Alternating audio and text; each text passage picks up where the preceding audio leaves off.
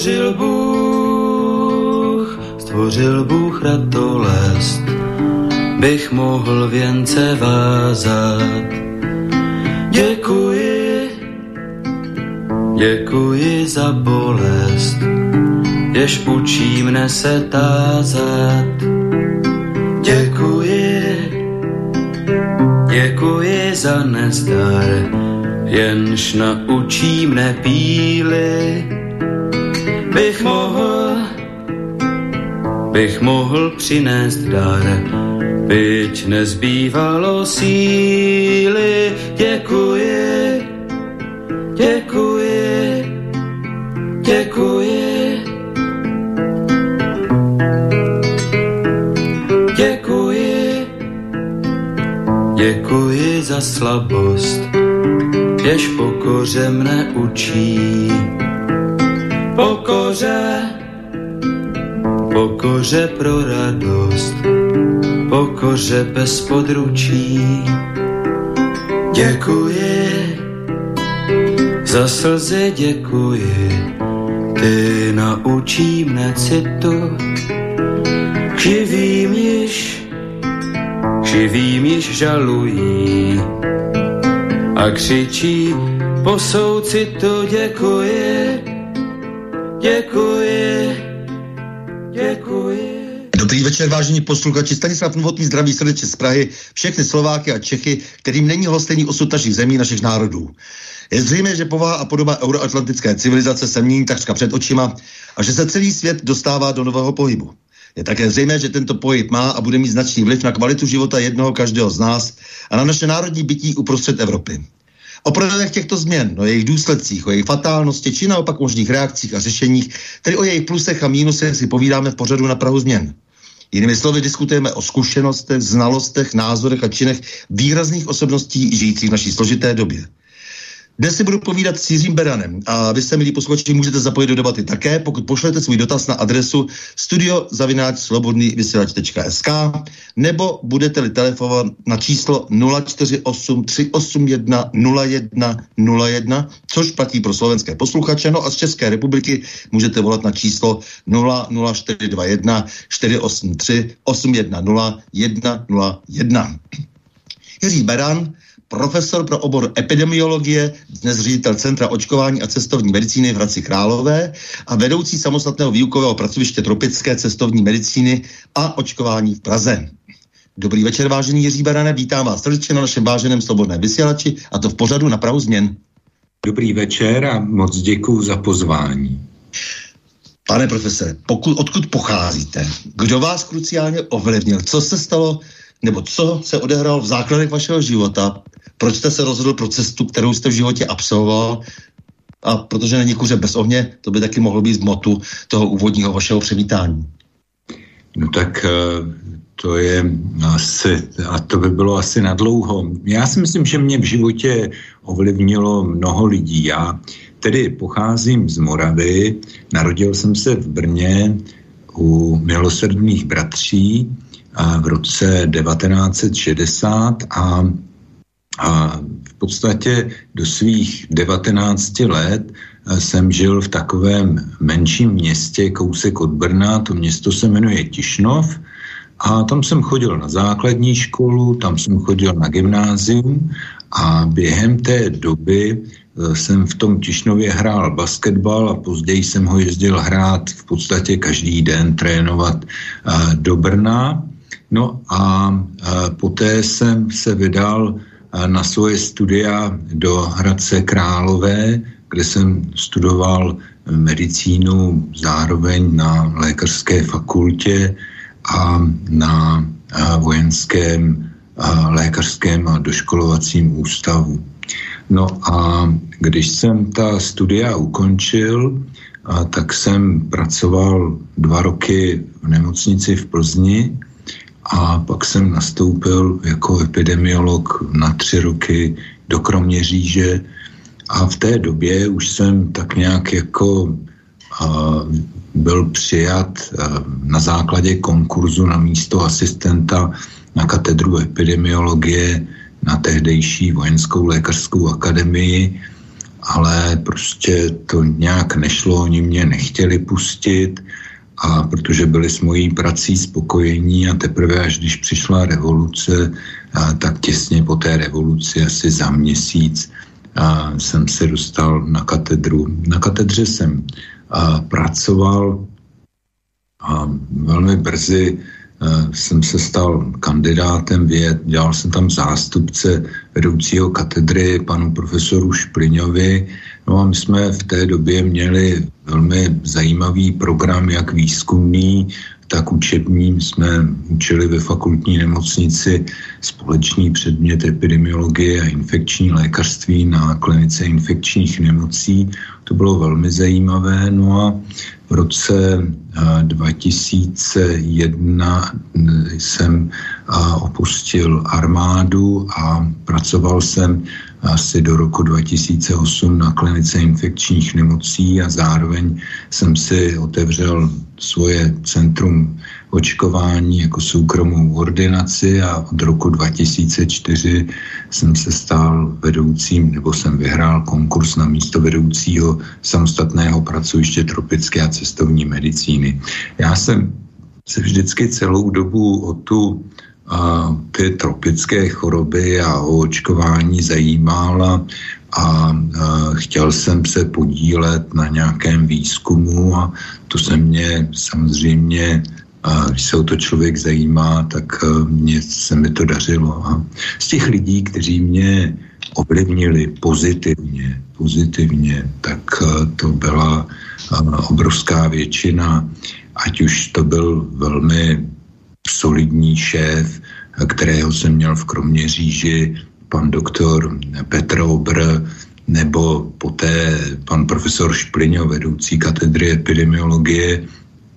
Já musím říct, že jsem za tu dobu, co jsem pracoval na Vojenské lékařské akademii, tak jsem také jedno období funkční působil jako prorektor pro vědu, výzkum a zahraniční kontakty, takže i pan profesor Fusek, který v té době byl rektorem, byl velmi dobrým šéfem a, a také mě pozitivně ovlivnil. A pak na infekci samozřejmě pan docent Dostal a, a pan docent Plíšek, později pan primář Honegger, to byli lidé, kteří mě přivedli ke kvalitní klinické práci a, a samozřejmě já jsem měl velmi úzkou spolupráci s, s docenty a profesory na infekci na Bulovce a to poté jsem velmi intenzivně spolupracoval a napsali jsme spolu několik knížek s panem profesorem Jiřím Havlíkem a také s panem docentem Vaništou, se kterým, ačkoliv je už mnoho let v důchodu, tak se a, pořád potkáváme, stavuju se za ním v Praze. A musím ještě říct, že profesor Horáček z Hradce Králové, bývalý šéf mikrobiologie, tak to jsou všechno lidé, pan profesor Šerý, zakladatel tropické medicíny v České republice. Takže to jsou lidé, kteří mě nesmírně pozitivně ovlivnili a já nevím, čím to je, ale já jsem ve své kariéře měl obrovské štěstí na tyhle ty šéfy nebo na ty lidi, kteří mě ovlivňovali. Já jsem se nikdy nesetkal s nikým, eh, kdo by si na mě zasedl nebo po mně chtěl věci, které by nebyly možné Prostě měl jsem asi obrovské štěstí. Na druhou stranu všichni mý šéfové byli velmi rádi, že mě mají, protože když mě něco uložili, tak věděli, že to bude splněno tak ve 120% ještě o chvilku dřív.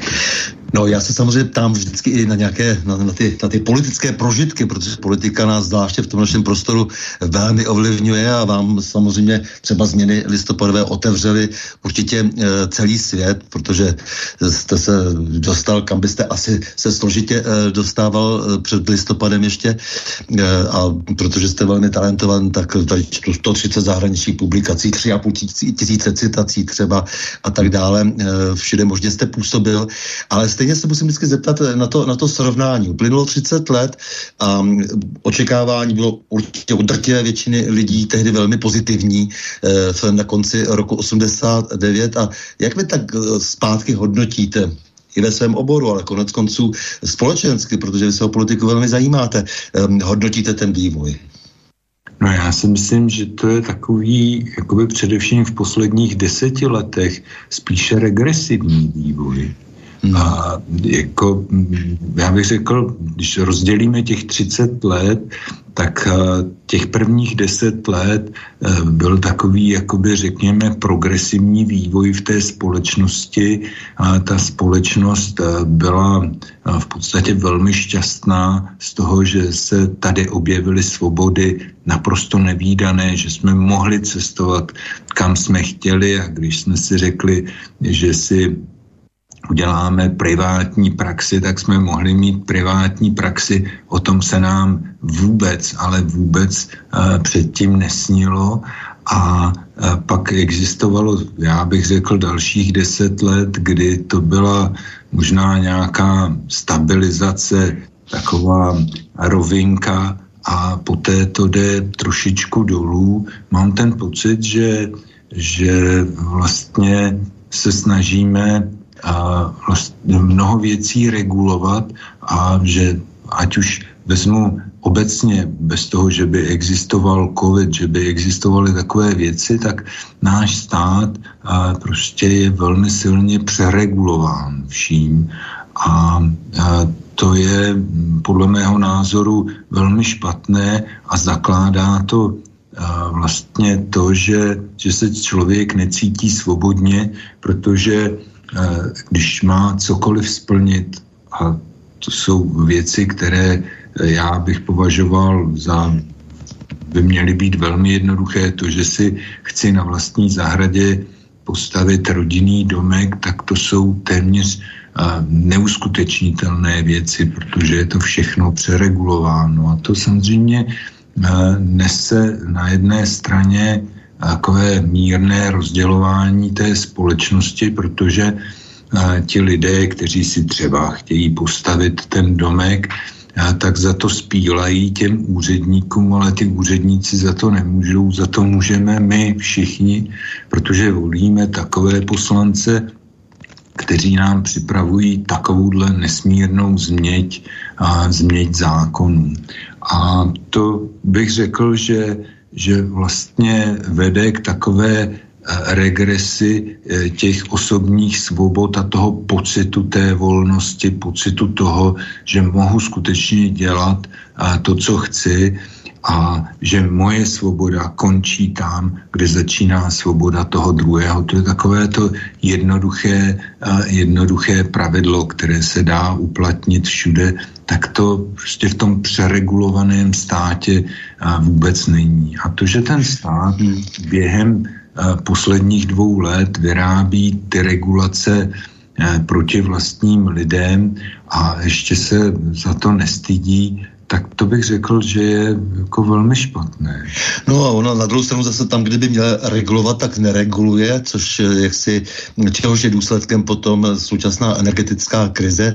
No. Tam, kdyby měl být přítomen, tak přítomen není. A druhá strana mince eh, je, eh, že té svobody jsme také pozbyli, protože někdo jiný už dnes vlastní trh, než že by eh, ho stát o něj pečoval, aby byl svobodný a mohlo se na něm hm, jaksi svobodně soutěžit. To je, to je veliký problém a to je, to je, ta, to je ta dlouhodobá, to je ten dlouhodobý proces, který vlastně trval dost dlouho skrytě, než vlastně e, sami podnikatele a kde kdo narazil, když chtěl být vlastně svobodný v té výrobní, v té ekonomické oblasti, tak najednou zjistil, že vlastně neměl být svobodný, protože už dávno e, ovšem rozhodují nějaké monopoly. Takže to je zase druhá věc, tady se neregulovala vůbec.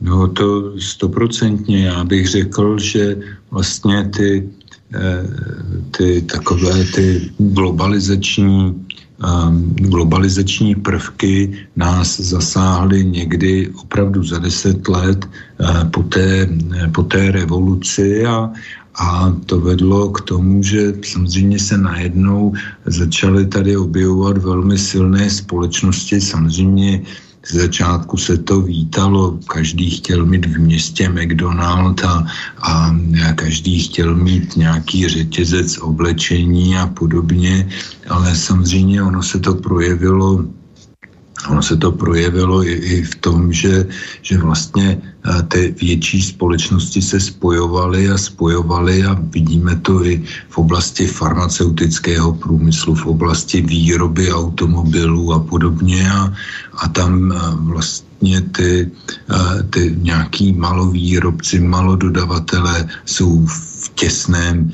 jakoby vleku eh, těchto těch velkých společností, takže tam se samozřejmě o žádné, o žádné svobodě eh, nedá mluvit, a, ale na druhou stranu řada lidí eh, na to přistupuje z toho důvodu, že v tom vidí sice těžce vydělaný, ale alespoň nějaký trvalý příjem. A to s tím ta u závěra společnosti během covidu nesmírně zamávala. Ti lidé se začali uvědomovat, že nemohou být jednostranně orientováni ani v tom biznise, ale ani v tom životě, že musí mít celé portfolio nějakých činností a směrů, které chtějí dělat, jinak se z toho zblázní.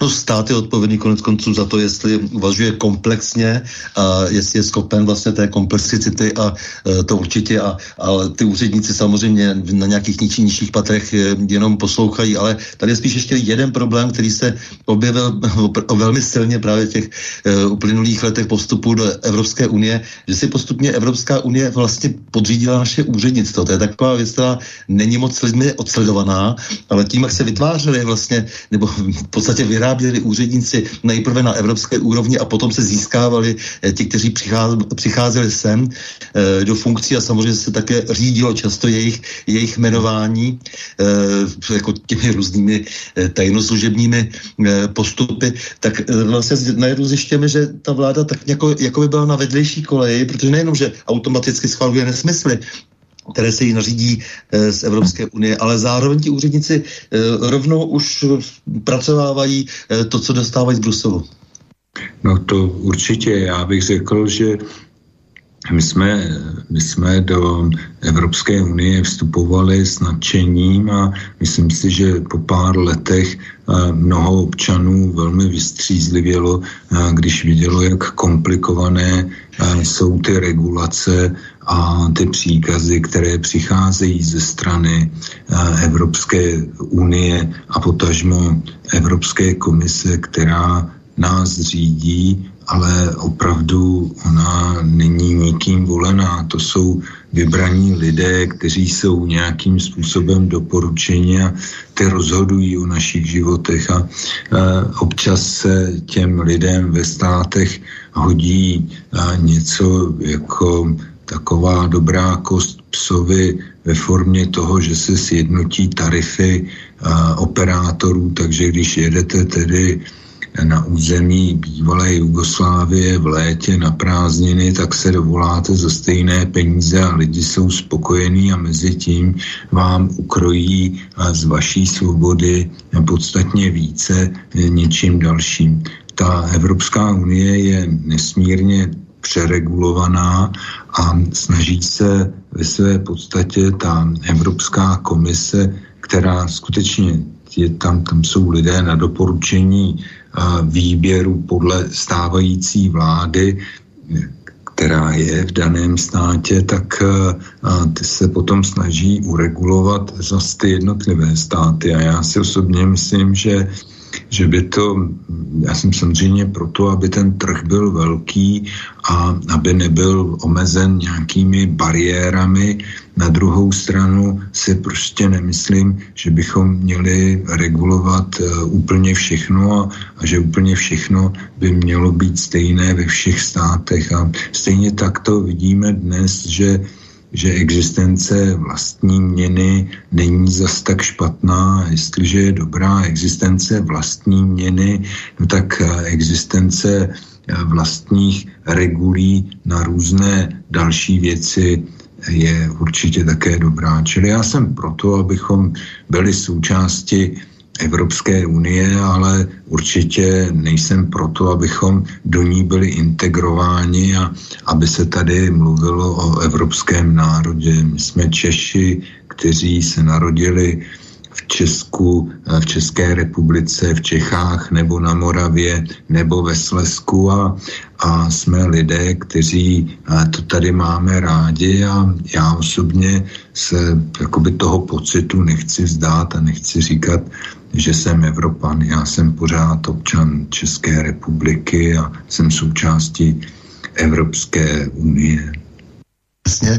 Eh, čeho si vlastně nejvíce vážíte ve své kariéře? Já jsem se třeba dočetl, že jste autorem a držitelem licence na mezinárodní očkovací eh, průkaz, který jste vytvořil a, eh, v České republice ho lidé používají.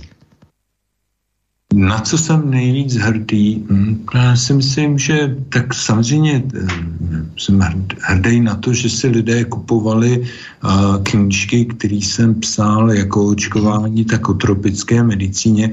Samozřejmě ten mezinárodní očkovací průkaz mě nesmírně potěšil. A to, že eh, se hm, vlastně vyrábí tady v České republice a každý občan, který cestoval do zahraničí a musel být očkován proti žluté zimnici nebo čemukoliv jinému, tak vlastně pokud měl ten správný očkovací průkaz, tak vzadu bylo vždycky napsáno autorem je prof. Mudr Jiří Beran. Eh, tam mě samozřejmě potěšilo i to, že on byl udělán tak velmi dobře, že eh, to možná na Slovensku nevědí, že si tu licenci ode mě převzalo Slovensko a Slovensko má tedy eh, ty mezinárodní očkovací průkazy eh, přeložené z češtiny do slovenštiny, ale je to na základě licenční smlouvy, kterou jsem předal, to byl štát, to státní, jak my jsme měli státní tiskárnu, nebo SEFT se to jmenovalo tady ano, v České ano, republice, tak něco podobného bylo na Slovensku a ty si to ode mě převzali, takže to mi udělalo radost, že to funguje i na Slovensku. Ale musím říct, že vlastně, eh, co mi udělalo velikou radost, tak to bylo ještě eh, projekt, který jsem se snažil vlastně nějak realizovat v armádě a to bylo to, že ve chvíli, kdy se vrátili vojáci ze zálivu a trpěli různými chorobami, tak já jsem říkal, podívejte se, měli bychom zkusit udělat něco, jakože skováme nějaký vzorek krve, séra od těch vojáků před cestou a po cestě a do zahraničí, abychom to mohli srovnat. A to bylo někdy v roce 95 a tak se museli udělat proto celá řada kroků teoreticky to připravit um, přes informované souhlasy, přes nařízení náčelníka generálního štábu, různé legislativní věci. A tu se podařilo a vytvořila se takzvaná sérová banka armády České republiky, kde jsou uloženy vzorky sér každého vojáka který jede do mise do zahraničí, je tam něčemu exponován a samozřejmě, když se vrátí a má nějaké zdravotní problémy, tak je možné tam dohledat, jestli to onemocnění vzniklo a, tam, v tom místě, nebo po návratu. Aha, a ta sérová banka má přes 20 let, funguje velmi dobře a já jsem jejím otcem a málo kdo to ví. Takže tak. To je nádhera. A vy jste se zabýval vlastně vývojem očkovacích látek e, proti celé řadě infekčních nemocí. E, no a tím postupně dělám takový e, oslý most k tomu, o čem si chci hlavně s vámi povídat. E, covidismus, e, hmm. to je to téma. Jak je vůbec možné, že vy jako člověk světového vyhlasu a takových lidí ze stolik nemáme e, a zrovna v oboru epidemiologie e, jste byl zcela pominut minut um, v tom, v tom řízení tedy té, té údajné tedy pandemie nebo těch protikovidových opatření proti té údajné pandemii. Eh, co, kdy, kdy, se, kdy, kdy došlo k tomu, takovému, tomu zlomu zásadnímu, že se s vámi vůbec nepočítalo? Tak já si myslím, že se se mnou nepočítalo od začátku. Já a jsem prostě vždycky přicházel s nějakými návrhy a ty návrhy byly pořád nějakým způsobem zamítány a jedinou výjimkou byl vlastně pan ministr Blatný, který uh, si říkal, že asi stojí za to si můj názor vyslechnout, čili já jsem po dobu jeho působení na ministerstvu zdravotnictví byl členem toho centrálního řídícího týmu jakoby společně s dalšími odborníky a, a, a jsme měli každý, myslím, to bylo každý druhý den, takovou relaci, kde se všichni sešli, probrala se ta situace a probíralo se, jaká opatření dělat a já jsem bohužel vždycky řekl úplně obráceně to, co chtěl třeba pan profesor Chlíbek nebo další kolegové, takže jsem byl vždycky přehlasován, ale prostě některé věci se podařily taky jako prodloužení intervalu mezi dvouma dávkami, prvními dvěma dávkami vakcíny, aby očkovali praktičtí lékaři a tak podobně. Čili během vlastně působení pana ministra Blatného jsem ty moje názory byly vyslyšeny, ale, nebo vyslýchány, ale t, dneska se během, posled, nebo během posledního roku bych řekl, že to vůbec nikoho nezajímá, ty názory, ty názory jsou brány jako názory nějakého excentrika. Hmm. No hlavně ale, co říkáte třeba těm, těm zase lidským různým obratům, celá řada těch hm, takzvaných odborníků, protože já si nemůžu moc vážit lidí, kteří zrazují tolik svoji profesi, hm, jako je Primula nebo Kubek, eh, předseda prezident lékařské komory, tak před deseti lety vyjadřovali úplně jiné názory, než když nastoupil covid a, a bylo úplně z toho patrné, jak vlastně se chovají účelově, protože se to zjevně po nich chce? Tak eh, já se hlavně nechci vyjadřovat ke svým kolegům lékařům, ale eh, prostě eh, že jsou to lidé, kteří jsou na druhé straně toho názorového spektra a já jsem si vždycky říkal, že by stálo za to, kdyby si prostě vyslechli to, co říkám já, nebo to, co říkají skupiny lidí, kteří, eh, kteří mají podobný nebo stejný názor jako já. To znamená, že v této epidemii, eh, která tady třeba zbyla, takže skutečně stačilo velmi intenzivně pracovat s takzvanou rizikovou skupinou, čili se skupinou lidí starších 60 let, kteří zároveň mají cukrovku, ischemickou chorobu srdeční a jsou obézní. A těch lidí zase není mnoho v České republice a kdyby se jim věnovala a, jakoby intenzivní péče, i hned po té, co se stali pozitivními, a, tak by určitě ty počty zemřelých, a, zemřelých nebyly, nebyly tak vysoké. No, tady chyběla asi zřejmě i jakákoliv pořádná metodika, ne? aby se tedy skutečně předcházelo, aby se, aby se léčilo opravdu. Tak já si myslím, že, že chyběla metodika, to říkáte velmi dobře, čili chyběl jednoznačný postup pro tu takzvanou přednemocniční péči, aby se vědělo, co má dělat člověk, jak má být léčen ve chvíli, kdy se stane pozitivním. Protože tady se doporučovaly jenom obecně léky na různé příznaky, ale to onemocnění vlastně vytváří tři komplikace, na které je potřeba myslet a tou první komplikací je to, že, že ten virus svým množením potlačuje tvorbu bílých krvinek, čili vás nemá kdo bránit. Za druhé to vytváří změny změny v krvi, takže mohou vznikat takzvané tromby a ty se mohou utrhnout a, a úcpat cévy ve formě embolů a pak vzniká ještě druhotný, druhotné záněty na sliznicích. A na to je potřeba myslet především u té rizikové populace, kterou jsem zmiňoval, a od začátku jim dávat léky na prevenci vzniku těchto komplikací. A to se po určitou dobu nedělalo A takže ti lidé potom přicházeli do nemocnice v relativně komplikovaném stavu a na druhou stranu je potřeba říci, že ty nemocnice se o ty lidi velmi dobře postarali. Když se porovnával počet zemřelých z počtu hospitalizovaných lidí v České republice nebo z počtu infikovaných, tak se ukázalo, že, že vlastně u nás umírá daleko méně lidí než v Německu,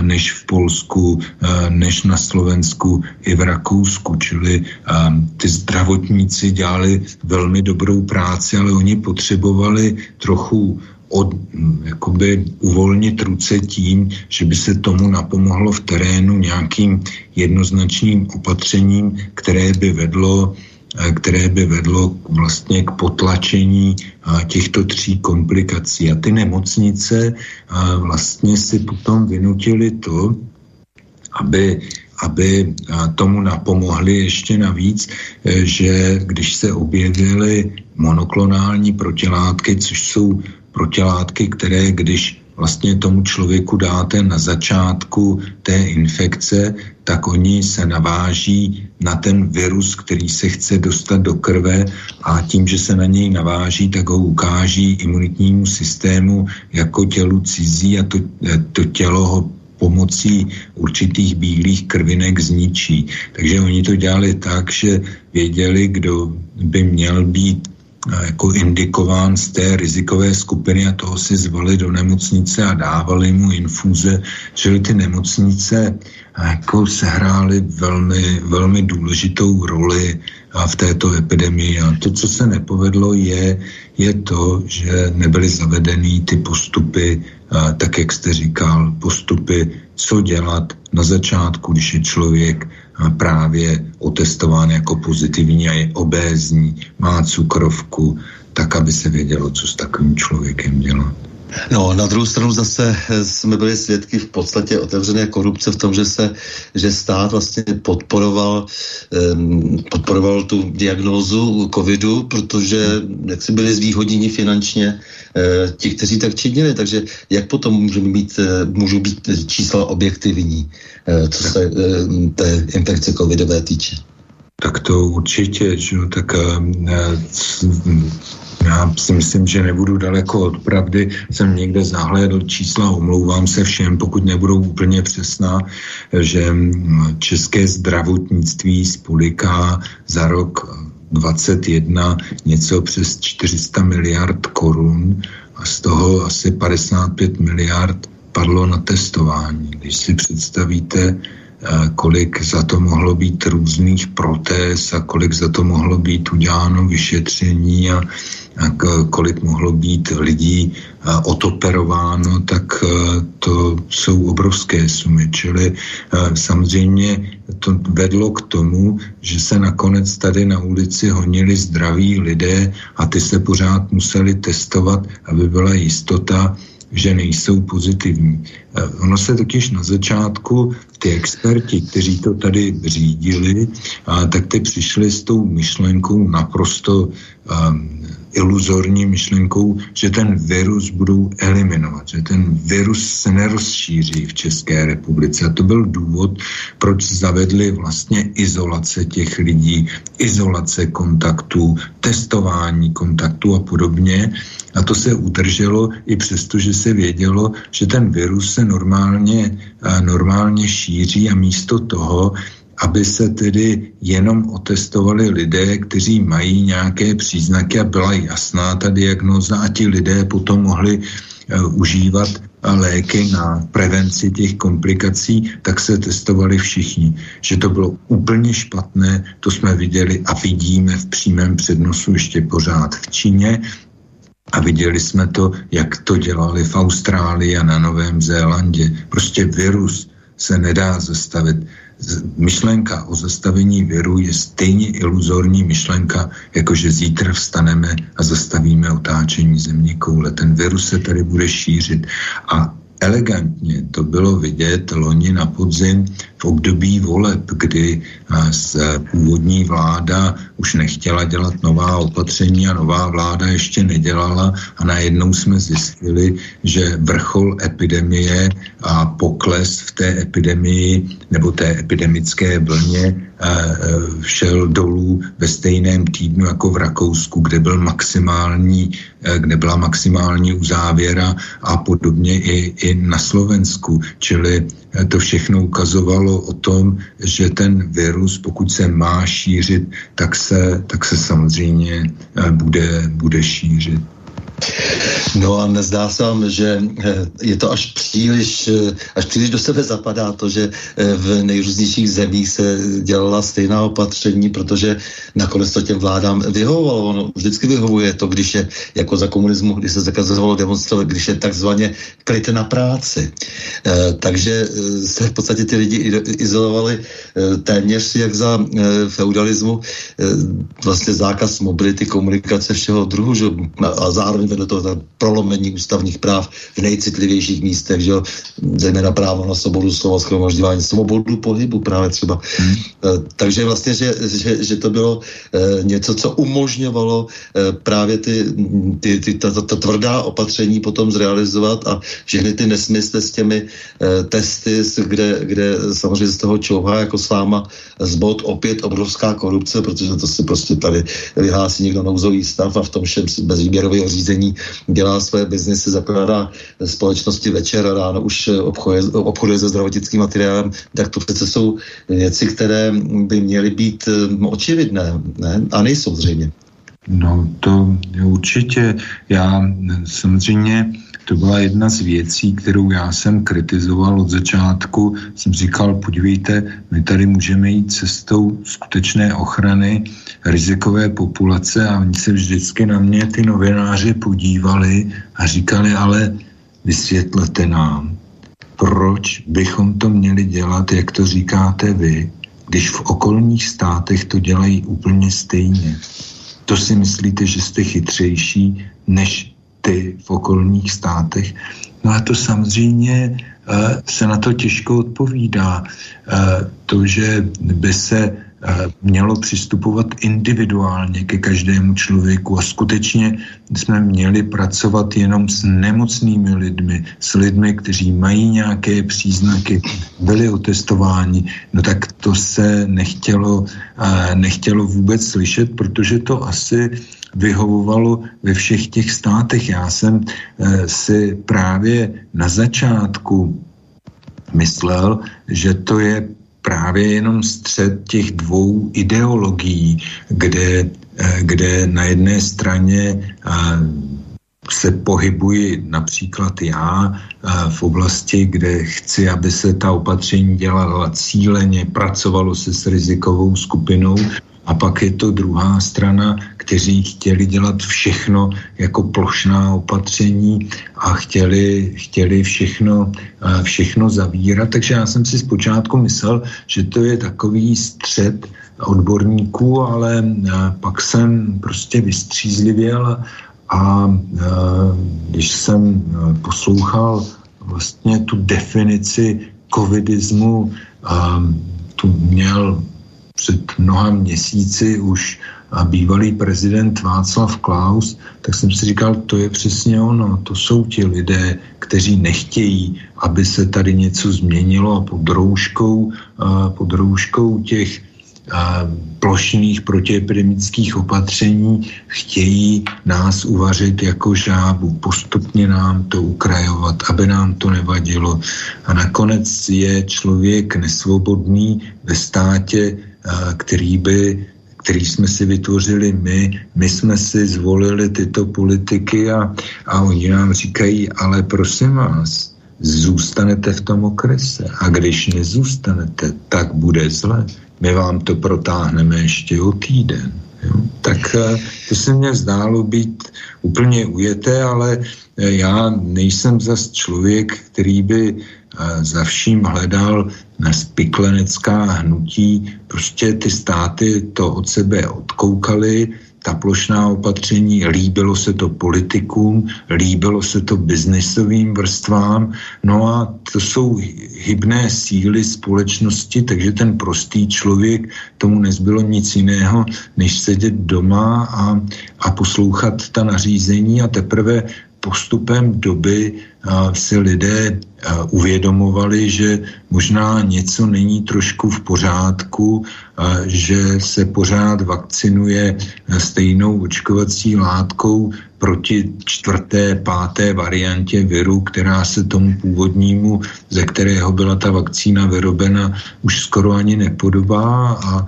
tak to najednou těm lidem začínalo docházet, že, že jde o něco, o něco úplně jiného.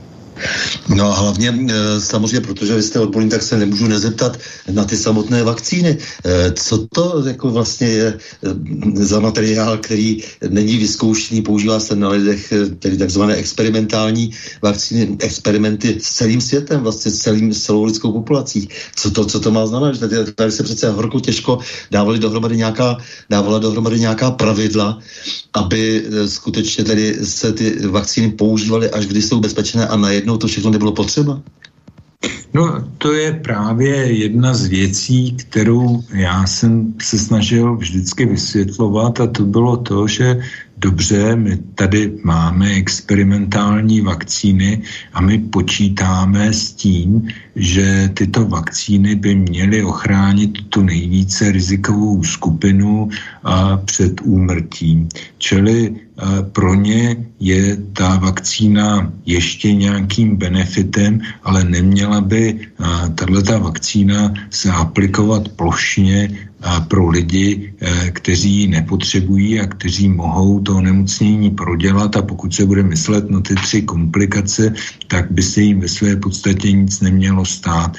Tím, že omezíte podání té vakcíny jenom do rizikové skupiny, tak máte relativně malou populaci, kterou můžete neustále sledovat a porovnávat s těmi zdravými lidmi a, a zjišťovat, jestli ta vakcína nedělá a, nějaké komplikace, jestli se neobjevují autoimunitní onemocnění, jestli třeba, což je to bych řekl, že je na těch vakcínách vždycky jakoby největší, um, největší problém je to, aby uh, po té vakcinaci následná infekce nebyla horší, než když by ten člověk nebyl očkován. To je, uh, to je vlastně takový fenomén imunologický, který může nastat a který v minulosti u některých očkovacích látek eh, nastála a ty, tyhle ty bezpečnostní prvky eh, je potřeba, aby se, aby se sledovaly. Já jsem viděl třeba, že eh, v určité části byly tyhle ty prvky sledovány ve Velké Británii, byly prezentovány jako počty eh, zemřelých na jakoukoliv příčinu za 30, 60 a 90 dnů po aplikaci vakcíny a stejně tak u lidí, kteří prodělali COVID. Že? A tak, když to potom porovnáváte, tak zjistíte, co je lepší, jestli prodělat COVID nebo jestli se nechat očkovat. Ale pravda je ta, že na začátku nebo od začátku se mělo pracovat s rizikovými skupinami. A když se na to podíváme zase optikou, abychom věděli, o jak velké množství lidí jde, tak eh, v loňském roce, řekněme v České republice, zemřelo přibližně 24 tisíc lidí na COVID a z toho 22 tisíc bylo starších 60 let a těch 22 tisíc lidí, kteří zemřeli, bylo jenom 0,8% všech lidí starších 60 let.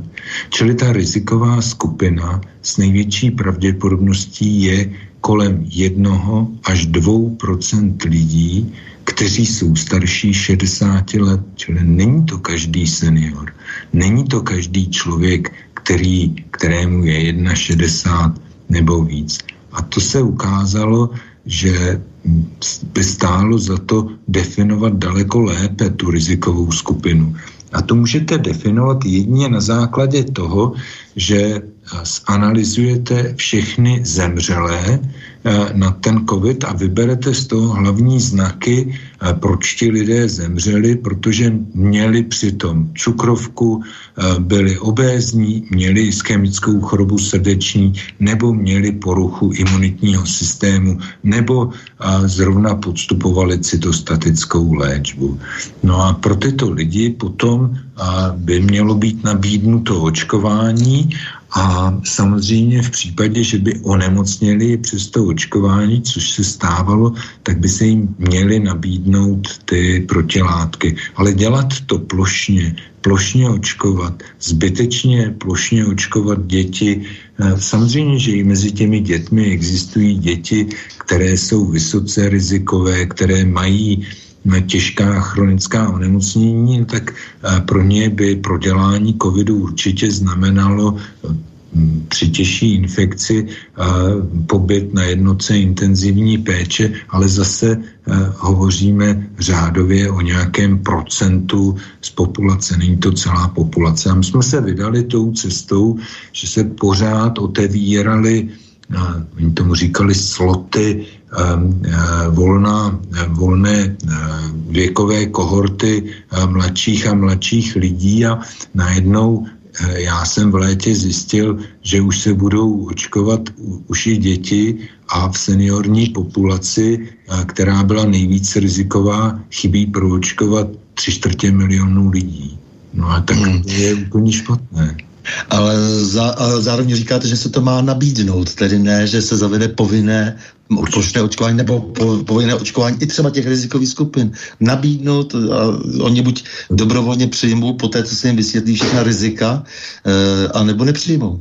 Určitě to musí být vždycky dobrovolné.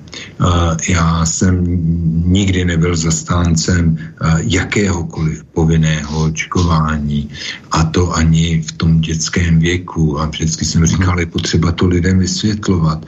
A když to umíte dobře vysvětlit, tak oni jsou schopni to pochopit, ale nemůže se to udělat tak, ty jsi prostý člověk, nepřemýšlej o tom, já jsem tady génius, který ti říká, abys to udělal tak a ty to tak udělej. To je eh, samozřejmě velmi, velmi špatné. A to byl důvod, proč já jsem proti té povinné imunizaci vystoupil.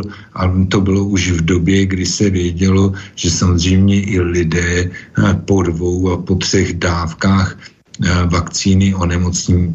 Eh, vědělo se, že virová nálož, kterou vylučují tito lidé, kteří jsou očkováni, je minimálně tak stejná jako u lidí neočkovaných, čili eh, skutečně ta vakcinace byla schopná na individuální úrovni zabránit v určité skupině lidí závažnému průběhu onemocnění. A to samozřejmě ne, vás nemůže vést k tomu, abyste to a, zavedl jako povinné, protože proč by to měli mít všichni povinné?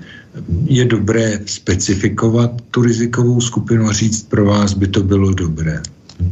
Mm-hmm. No, eh, ještě se také hovořil o tom, že ten a ten je hloupý a proto by do toho neměl mluvit. Eh, já si myslím, tady si to myslím stejně, jako si to třeba myslí Václav Klaus, že to je ale společenský problém, prostě, který musí se řešit politicky opravdu, že to, je, že, to je, že to je fakt. A odborníci se mají bavit o tom, o čem teď mluvíte třeba vy. Mají se bavit o následcích, o komplikacích a tak dále a mají informovat veřejnost, ale ten covidismus, který se sem zavedl jako nový fenomén, vlastně likviduje dosavadní společenskou smlouvu. Ten v podstatě eh, vlastně ta dlouho vyvíjící si pravidla e, civilizace zrušil, dá se říct, a e, zavádí tady něco na způsob téměř až občas až, od, až otrokářství. Takže to je velmi nebezpečné, protože ty následky, které budou v ekonomické oblasti a ve všech dalších, že vzdělání a tak dále, o tom si může potom třeba ještě dlouho povídat, tak budou tak masivní, že samozřejmě se to nedá vyřešit jenom z toho odborného hlediska. To je určitě. Eh, to máte absolutní pravdu, protože to se všechno odvíjí od eh, toho, že eh, my tady nemáme odvážné politiky a máme tady jenom alibistické politiky. A odvážný politik převezme vlastně odpovědnost za to svoje rozhodnutí a řekne ne, my tady v České republice nebudeme povinně nosit roušky a respirátory už vůbec ne, ale samozřejmě, kdo si je chce nosit, ať si je nosí. Protože odborníci mu řeknou, my máme deset studií, které říkají, že je to dobré a další odborníci říkají, deset studií, že to není dobré. No tak to vyzkoušíme tři čtvrtě roku s tím, ať si to každý dělá podle sebe, tak jako to bylo například ve Švédsku. Zjistilo se, že tedy ta epidemie ve Švédsku nebyla a, nijak horší, spíš lepší než v České republice. A ty a, politici a tím, že nejsou odvážní, tak si kolem sebe vytvářejí právě ty skupiny těch odborníků, kteří je potom ovládají a ty skupiny těch odborníků oni používají jako svoje alibi, protože až přijde k volbám, tak oni řeknou, ale prosím vás, já bych to možná udělal tak, jak to říkáte vy, ale mě odborníci radili, abych to udělal tak nebo onak. A já si eh, myslím, že že vlastně tím, že ty odborníci nemají žádnou politickou odpovědnost, tak je potřeba, aby si to ten politik vyslechl a řekl, uděláme to tak, nebo uděláme to jinak, ale nemůže to být tím způsobem, že jsme tady řízení a jsem tomu jednu dobu také říkal eh, na základě své osobní zkušenosti s eh, komunismem, eh, že to je ústřední výbor odborníků. A zřídí ústřední od, výbor odborníků a některé ty jejich názory, a to bylo úplně strašné. Já když jsem slyšel v jednom rozhovoru jednoho z těch předních epidemiologů, který říkal, okamžitě policii pošleme do všech restaurací a kdo nebude mít, kdo nebude, kdo nebude očkovaný, toho odvedou v železech. No to přece takhle, a to řekne v televizi v přímém přenosu, no to přece takhle nejde.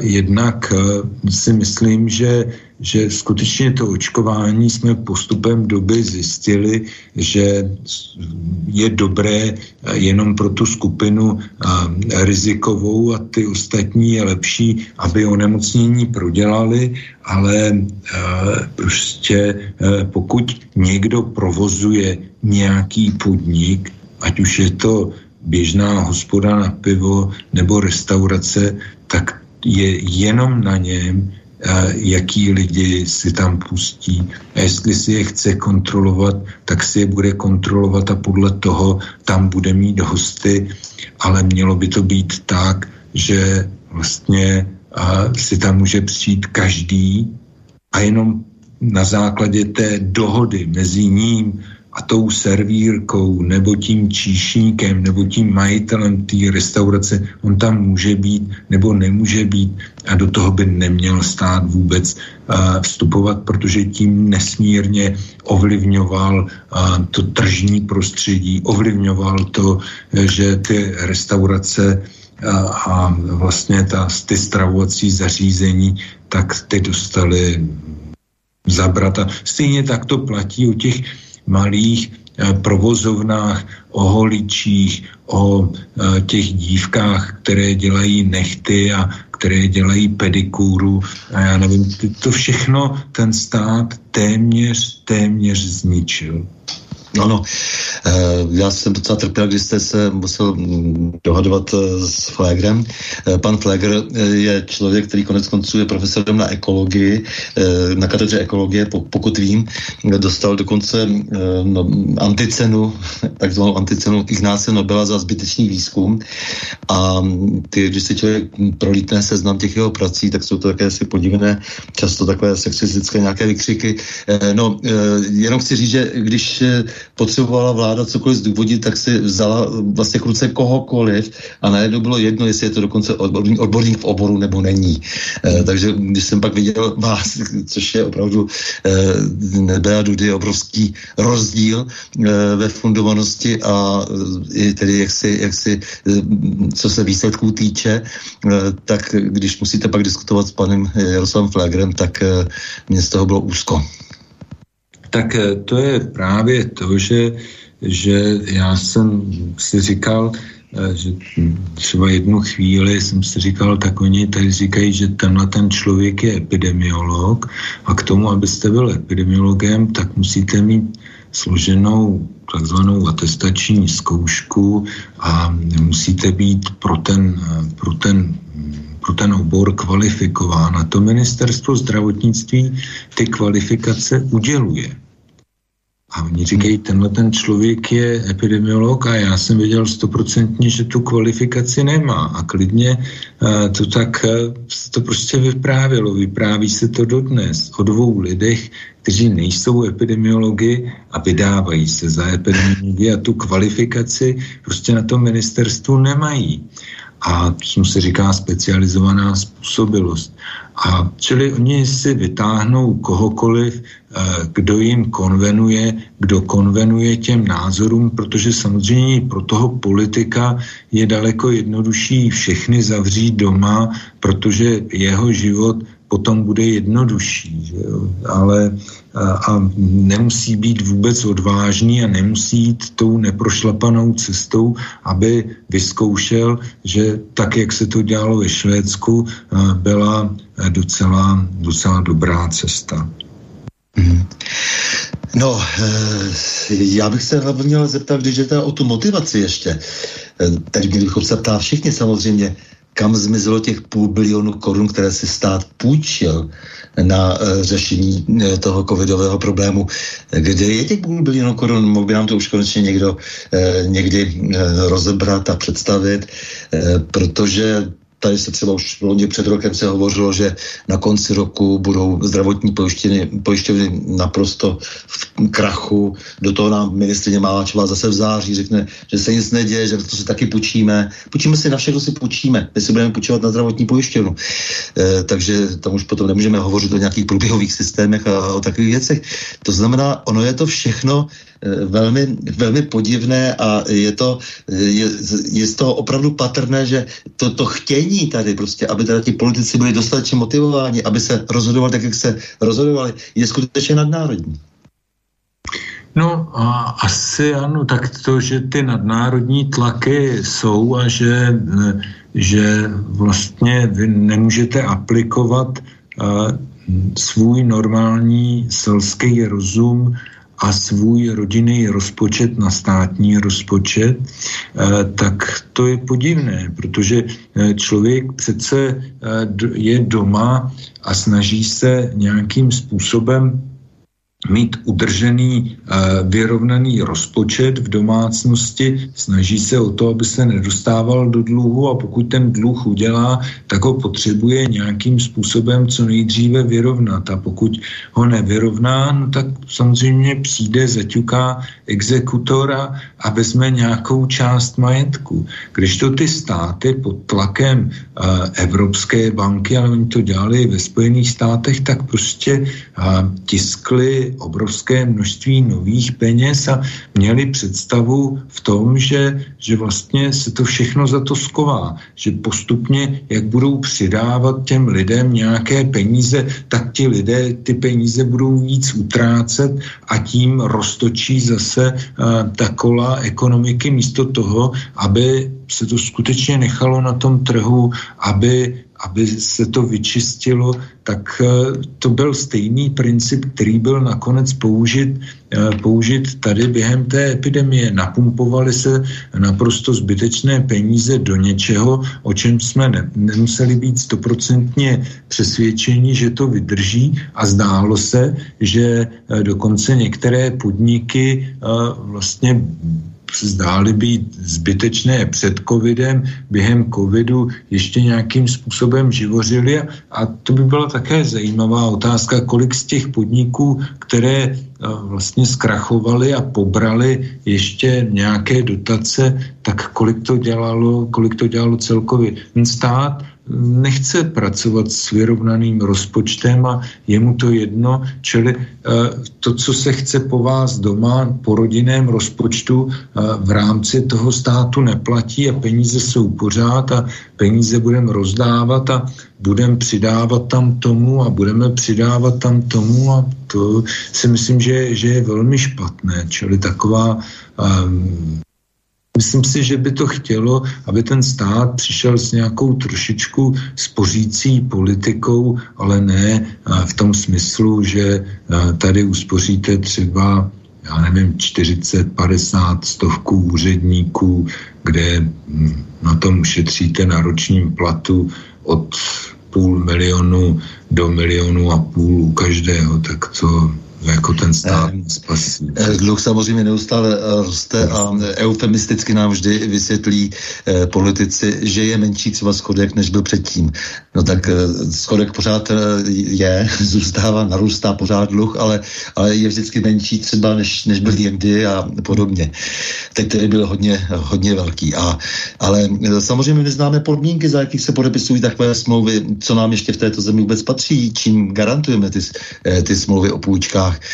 Eh, nevíme, kdo například ze zahraničních eh, majitelů vlastní eh, naše dluhopisy s vysokou mírou pravděpodobnosti můžeme předpokládat, že to jsou dokonce státy, které vlastní náš stát. Rádi bychom viděli, viděli seznam, třeba protože každý, kdo podniká, tak je napsán hezky pěkně v obchodním rejstříku a, a, a ví se o něm všechno, ale tady nevíme vůbec nic, to je na to největší tajemství, to, co se vlastně dnes děje na ministerstvu financí. Ale souvisí to samozřejmě nejenom s tou uh, covidovou dobou, souvisí to samozřejmě i s tím, že se vyhlašovaly naprosto nesmyslné nouzové stavy. No, v těch nouzových stavech se dá, uh, může dobře krást. Hmm. Jednoduše. To asi, to asi ano, ale já si myslím, že, že to, že během toho nouzového stavu si někdo přišel k pár milionům, bych neviděl až tak jakoby tragické, jako ta rozhazovačná politika, eh, která byla, eh, která byla v posledních mnoha letech a myslím si, že, že eh, zrovna paní magistra Maláčová, paní ministrině, tak ta byla příkladem skutečně člověka, který nikdy nepracoval v praxi, který si nikdy nemusel jít vydělat nějaký základní plat, uživit rodinu a nemít dluhy. Čili takovým lidem se to potom velmi jednoduše rozděluje, když jdete rovnou ze školy někam do politiky, tak eh, to taky eh, není dobré. Chce to, aby skutečně prošli ti lidé nejlépe alespoň chvíli soukromou sférou a aby viděli, jak těžký je získat pro, eh, pro nějakého živnostníka peníze, jak těžké je zaplatit pro něj všechna zdravotní a sociální pojištění jeho zaměstnance a, a když potom vidí, jak ten stát ty peníze rozdává, tak je to naprosto zbytečné. Daleko efektivnější bývalo bylo v té době, kdyby se nic nezavíralo a nechalo se to na regulaci, na regulaci těch jednotlivých subjektů. Chce mít otevřeno, bude mít otevřeno, nechce mít otevřeno, nebude mít otevřeno. A když bude mít otevřeno, ať si to reguluje sám, on sám ví, jakou má plochu a jestli si tam chce pustit 300 lidí nebo méně. Hm. Jasně. Eh, já se tady podívám ještě nějaký dotaz, ještě potom přečtu, ale eh, chtěl bych ještě poznamenat k tomu, eh, k tomu vlastně komplexnímu útoku obyvatelstvo, třeba na vzdělání, které už předtím, bych řekl, doznalo značných újm, protože zvláště na vysokých školách, kde se učí humanitní obory, tak se ta laťka tak snižuje, že už jde snad pod bývalou maturitu. A jelikož se neučí dějepis příliš, když na středních školách eh, nevyučuje se hm, přemýšlení, prakticky vůbec, říká se tomu dnes kritické myšlení, ale jak ti lidé potom mají pochopit příčinné souvislosti. To hloupnutí společnosti je vlastně začíná už v těch školách. No, to máte pravdu, protože a, vlastně je celá řada, nebo takhle, my jsme si, my jsme si to zavařili sami, protože já si pamatuju, že těch škol nebylo až tolik a ty vyrůst, vyrostly jako hůby po dešti, ty vysoké školy, ve chvíli, kdy se najednou řeklo, že ve státní správě musí každý mít vysokou školu. Jo? Tak najednou si každý chtěl dostudovat školu, byl tady velký tlak na to, aby ty školy vznikaly a ty školy eh, vlastně mm, neměly tolik pedagogů, ti pedagogové eh, často eh, cestovali mezi jednotlivými vysokými školami a tam garantoval kousek a tam garantoval kousek. No a to samozřejmě vedlo k tomu, že, že ten výsledný efekt je, je velmi, velmi nízký. Samozřejmě, že tady máme vysoce kvalitní univerzity, kam, já jim říkám kamenné univerzity, kde ta výuka je, je pořád velmi dobrá, ale je tady celá řada univerzit, eh, jednotlivých fakult, kde eh, ta výuka je, je opravdu velmi, velmi malá. A to, že chybí kritické myšlení a že ti lidé se eh, prostě nechtějí zabývat ničím, tak eh, já jsem eh, se o tom bavil, nebo bavil, psal jsem si o tom, já to tady asi můžu říct, s bývalým prezidentem, eh, panem prezidentem Klausem a, a já jsem se mu snažil vysvětlit, že, že on se, hm, nebo že ho celá řada lidí považuje za ekonoma a já, že si myslím, že víc přesahuje do oblasti sociologie a řekněme nějaké filozofie. A on mi říkal, že mm, se na všechno dívá vlastně ekonomickým pohledem. Že se dívá na to, co je pro mě výhodné a co pro mě není výhodné. A hledá kompromis tam, kde je více variant. A to bych řekl, že to je klíčové, co chybí těm lidem v naší společnosti, protože v té jednoduché podobě je to ten zdravý selský rozum, kdy si říkám, no a proč bych dělal tohleto, když to je pro mě absolutně nevýhodné. Proč nedělám toto? A tohleto myšlení, to ekonomické myšlení a porovnávání eh, toho, co je pro mě dobré a co je pro mě špatné, je nahrazováno vlastně myšlením, ty se o nic nestarej, tady je stát a on za tebe rozhodne a občas ti nějakou korunu pustí.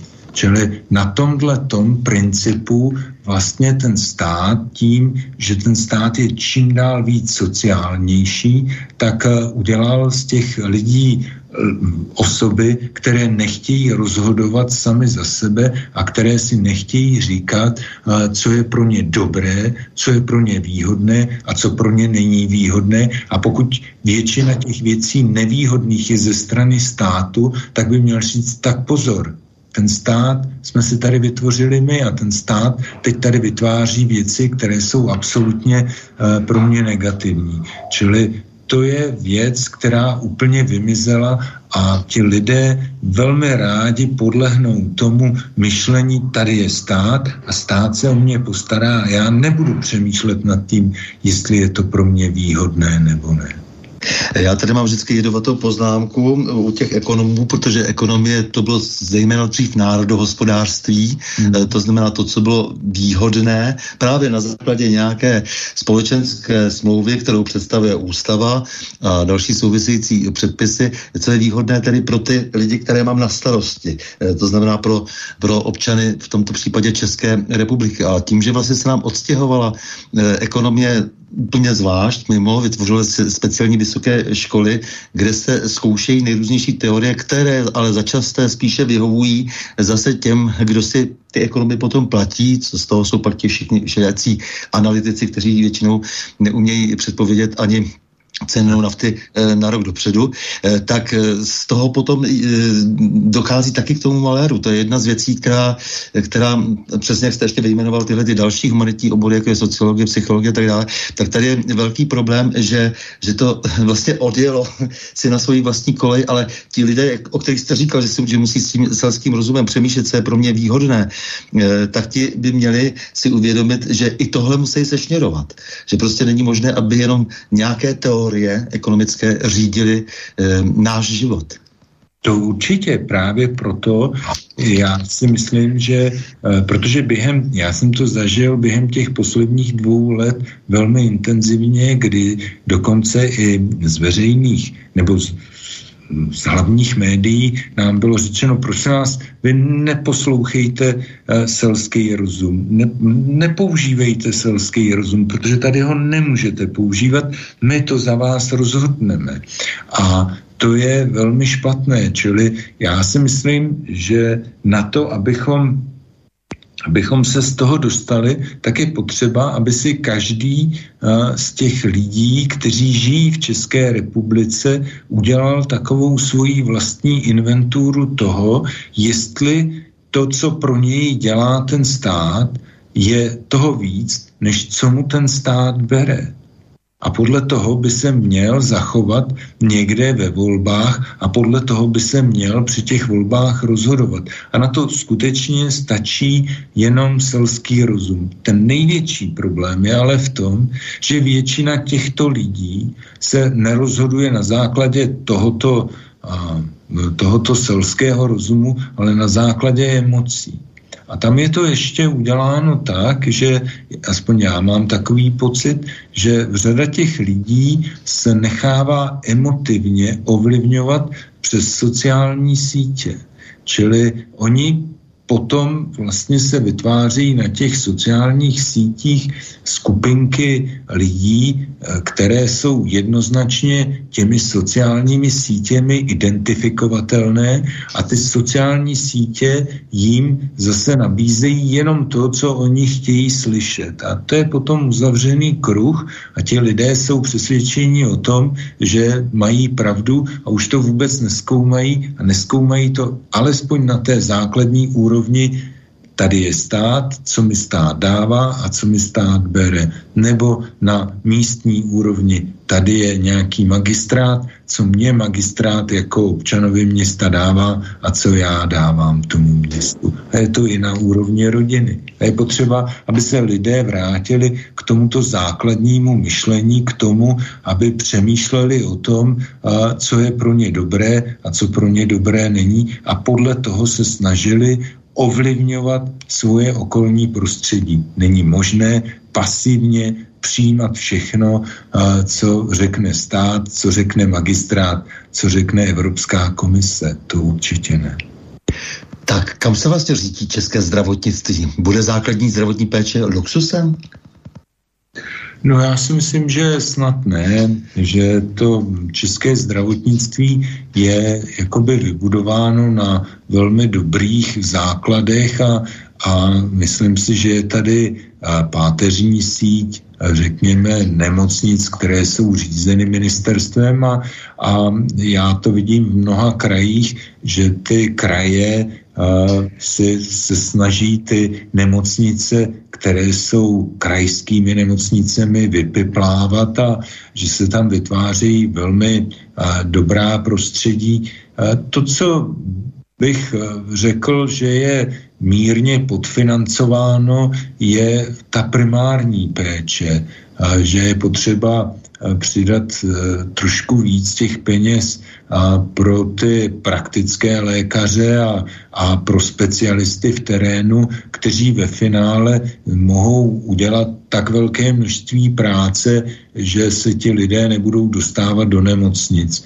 Takže já nejsem eh, v tomto smyslu skeptický. Myslím si, že, že ty, pokud budeme hospodařit rozumně a nebudeme vydávat zbytečně miliardy na naprosto nesmyslné testování, takže se to může vrátit zase do nějakých zpětných kolejí a, a je potřeba jenom vymyslet limity pro ty super drahé výkony a super uh, léčby, kde třeba měsíc léčby vás stojí několik milionů, uh, tak tam je potřeba na to vymyslet vymyslet nějaké limity. A samozřejmě já jsem vždycky byl zastáncem toho, aby se to, co nesouvisí se zdravotnictvím, aby se nějakým způsobem hradilo. Ono i v těch Eh, nízkopříjmových státech, eh, které jsou někde fázi, i tam si každý člověk za návštěvu toho lékaře nějakým způsobem připlatí a pokud je hospitalizován, tak samozřejmě platí, eh, platí také za to ubytování. Čili to, co kdysi zavedla ODS a pak sociální demokracie zrušila, tak já si myslím, že je potřeba, aby se to v určité podobě vrátilo a aby se například jídlo v nemocnicích mohlo hradit, protože eh, když si to vezmete, tak ona to bude velmi významná položka v rozpočtu mnoha nemocnic, eh, která eh, ve své podstatě by mohla být hrazena přímo lidmi. Eh, to v těch eh, ekonomických souvislostech potom tu, tu další naší existenci probereme eh, po krátkém předělu, protože vy jste také vstoupil do politiky a to znamená, že, se bude, že budete si muset také pojmenovat celou řadu společenských, třeba těch velkých geopolitických jevů, ještě dnes chýbou světem. No a já jsem tady to chtěl zakončit celé to naše povídání o e, zdraví e, básníkem Karlem Vepřekem eh, nad ovcemi, tak jenom taky krátký předěl a pak budeme pokračovat.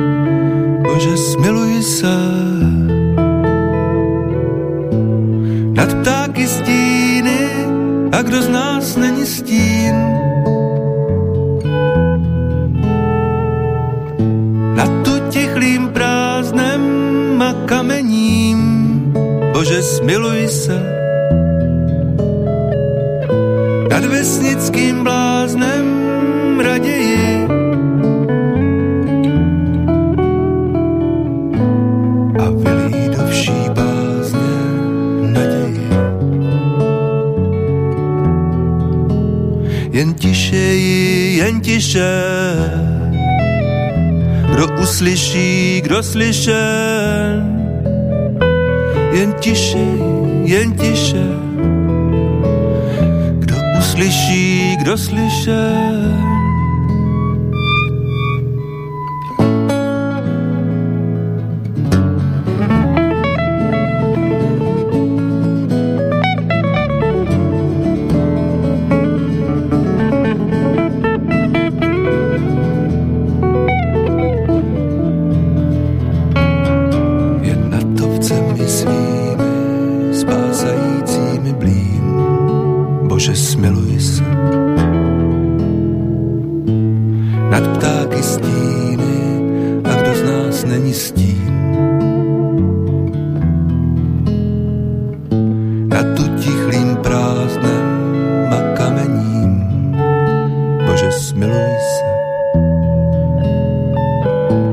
vesnickým bláznem raději. A vylí do bázně naději.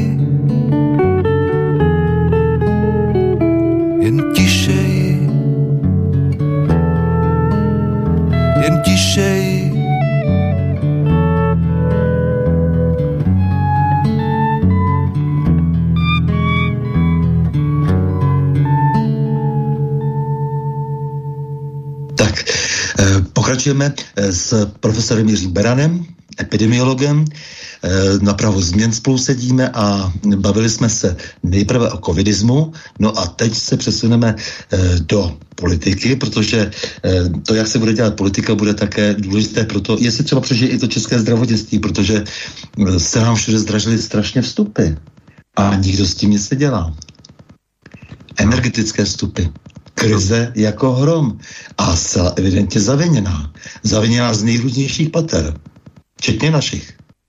Tak eh, zase eh, máte velkou pravdu v tom, že, že ty energie, eh, které nikdo neřešil dlouhou dobu a vědělo se, že se schyluje k tomu, že energie jako je, jsou dodávky plynu, dodávky elektrické energie, že nebudou postačovat a i přesto se tady intenzivně hovořilo o, o zeleném údělu a o tom, že zavřeme sami sobě, tak jak to podobně udělali v Německu jaderné elektrárny, že zavřeme všechny uhelné elektrárny a, a budeme vytvářet na polích větrníky a, a sluneční elektrárny. To všechno byly věci, které ve velkém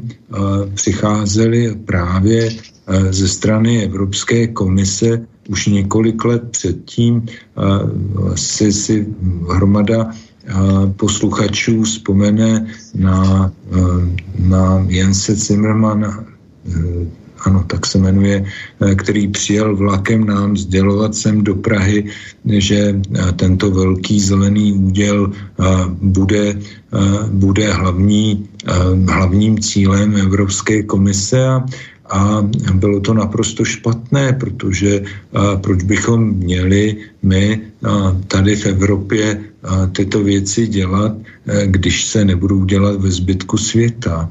A to, že my si oslabíme svoje zdroje, tak to je velmi komplikované. A to, že existovala intenzivní závislost na ruském plynu a, a ruské ropě, no tak to se mohlo řešit podstatně déle uh, už předtím a uh, stejně tak uh, ty uh, různé plynovody a, a ropovody uh, mohly vést uh, také uh, z jiných stran. To, že se uh, začalo, uh, začala válka Ruska proti Ukrajině, no tak samozřejmě vedla k tomu, že, že se zdražily zdroje, které se dovážely z Ruska, že jsou vlastně nástrojem k tomu, aby Rusko mohlo nějakým způsobem dál komunikovat se Západem a, a my jako prostí občané jsme do toho hození tím, e, že se nám například cena plynu zvedne během velmi krátké doby až o 100%. A to, že politici mnoho a mnoho let nejednali, nejednali s hlavním dodavatelem těchto energií nebo komodit, spíš plynu a, a ropy a že si nevymohli nějaké vazby, jasné dodávky, tak jako se to podařilo um, um, premiérovi Maďarska, no tak to je naprosto špatné. No, my jsme dokonce jediní, kdo nemá, kdo nemá smlouvu s Ruskem na plyn eh, extra. Eh, takže jsme zcela závislí na tom, co udělá v podstatě Německo, co se plynu týče, ale eh, ta energetika, ta se samozřejmě, to nesouvisí vůbec s válkou. Ta, to, ten výbuch, k tomu už došlo v září při krachu té, té Bohemia Energy, protože to je jedna z těch čtyř společností, které vlastně nám, dá se říci, nadirigovala Evropská unie, protože se rozhodla, že že mezi výrobcem eh, elektrické energie a spotřebitelem bude ještě jakási vložka, což to samozřejmě umožňuje velmi dobře tunelovat eh, tu elektřinu a zdražovat ji, přestože se tváří všechny ty společnosti, že nám ušetří.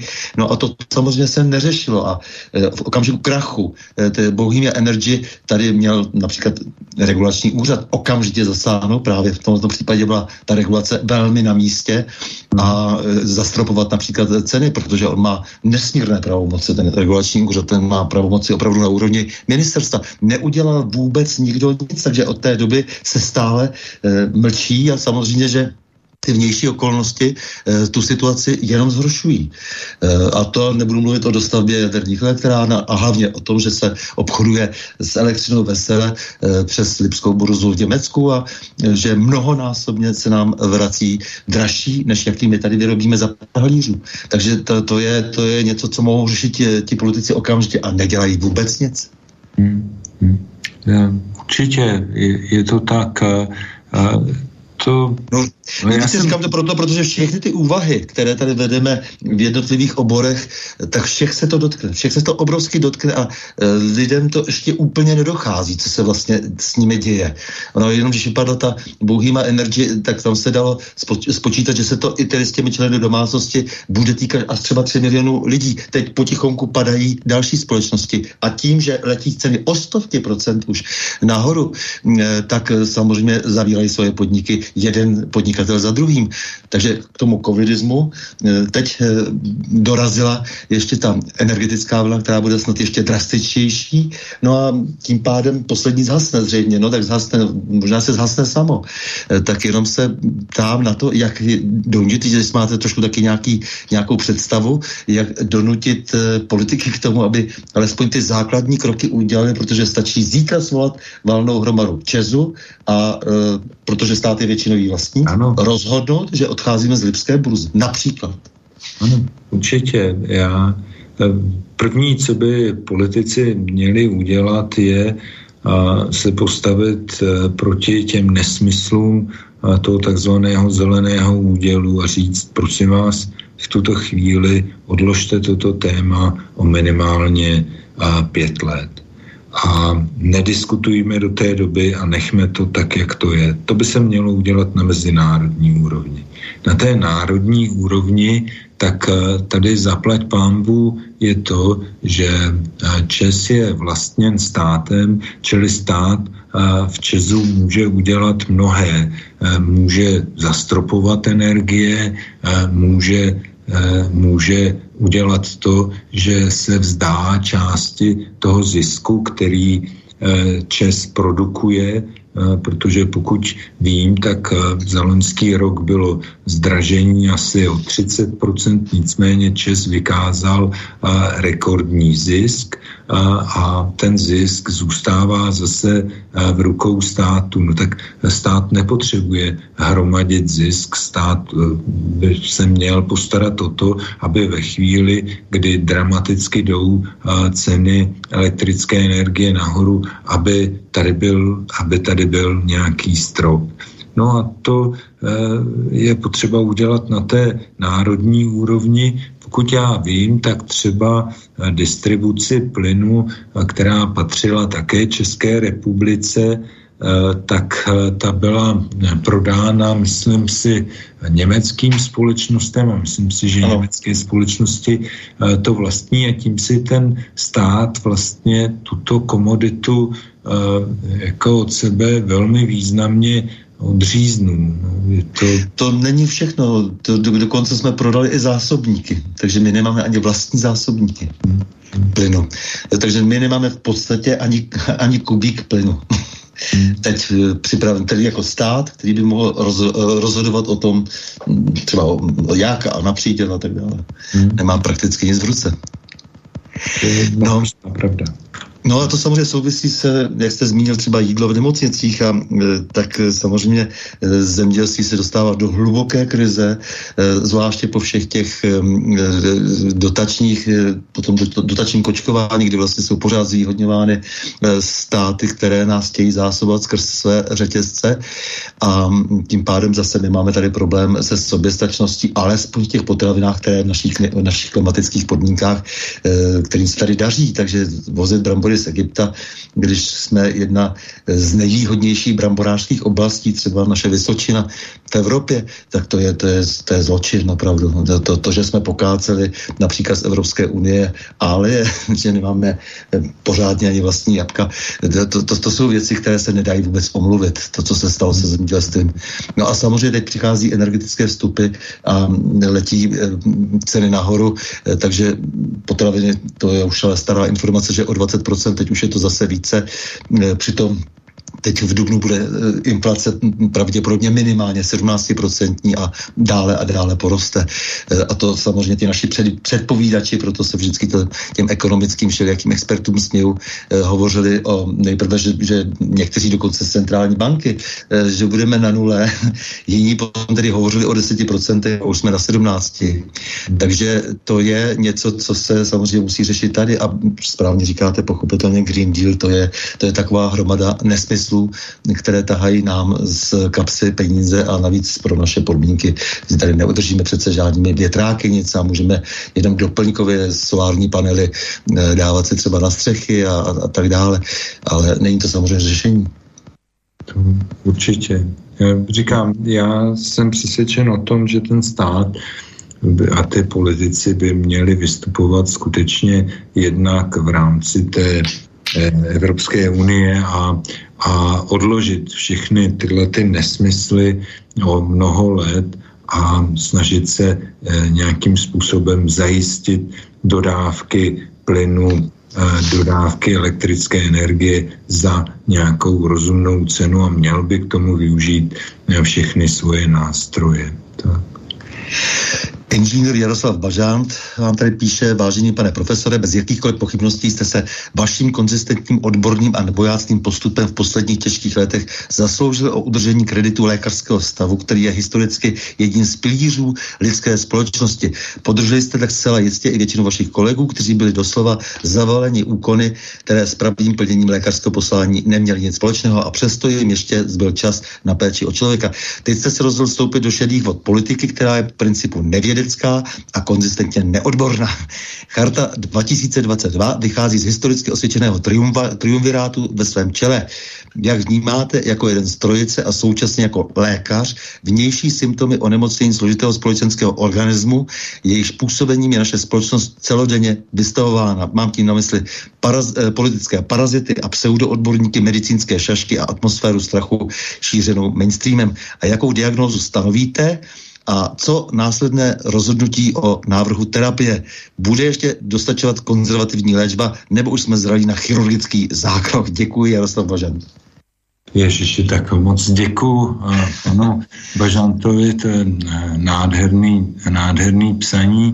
Eh, ano, já jsem, tu se přiznám, já jsem vstoupil i do vod eh, politiky, politiky tím, že jsem jedním z mluvčích Charty 2022, která se snaží prosazovat nějaké svoje hlavní myšlenky, jako je zachování lidské důstojnosti a možnosti vyjádřit vlastní názor, aby bylo právo na vzdělání, aby prostě tady nemohl existovat zásah do tělesné integrity bez, bez souhlasu člověka a aby eh, tady nebyla omezující práva lidí, protože to všechno já jsem viděl. Viděl jsem to na úrovni své rodiny a svých přátel a nesmírně mě to vadilo. Já, eh, když jsem tím největším impulzem,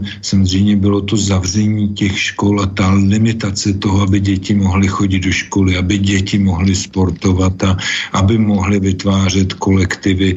Eh, to nesmyslné testování v těch školách, které vždycky odhalilo jenom promile uh, nějakých pozitivních bezpříznaků, uh, tak to jsou všechno věci, které, mě, které jsem viděl ve svém okolí a vedly mě k tomu, že jsem si říkal, že by stálo za to, kdyby se všechny iniciativy a všechno, co se děje ve společnosti, zkusilo schrnout pod uh, uh, takový obecný proud, který by mohl sjednotit všechny ty, ty lidi. A k tomu tedy jsme si mysleli společně s, s dalšími, s dalšími mluvčími panem doktorem Nielsenem a panem doktorem Reichlem, že by Charta 2022 byla výborným nástrojem. Pravdou je to, že, že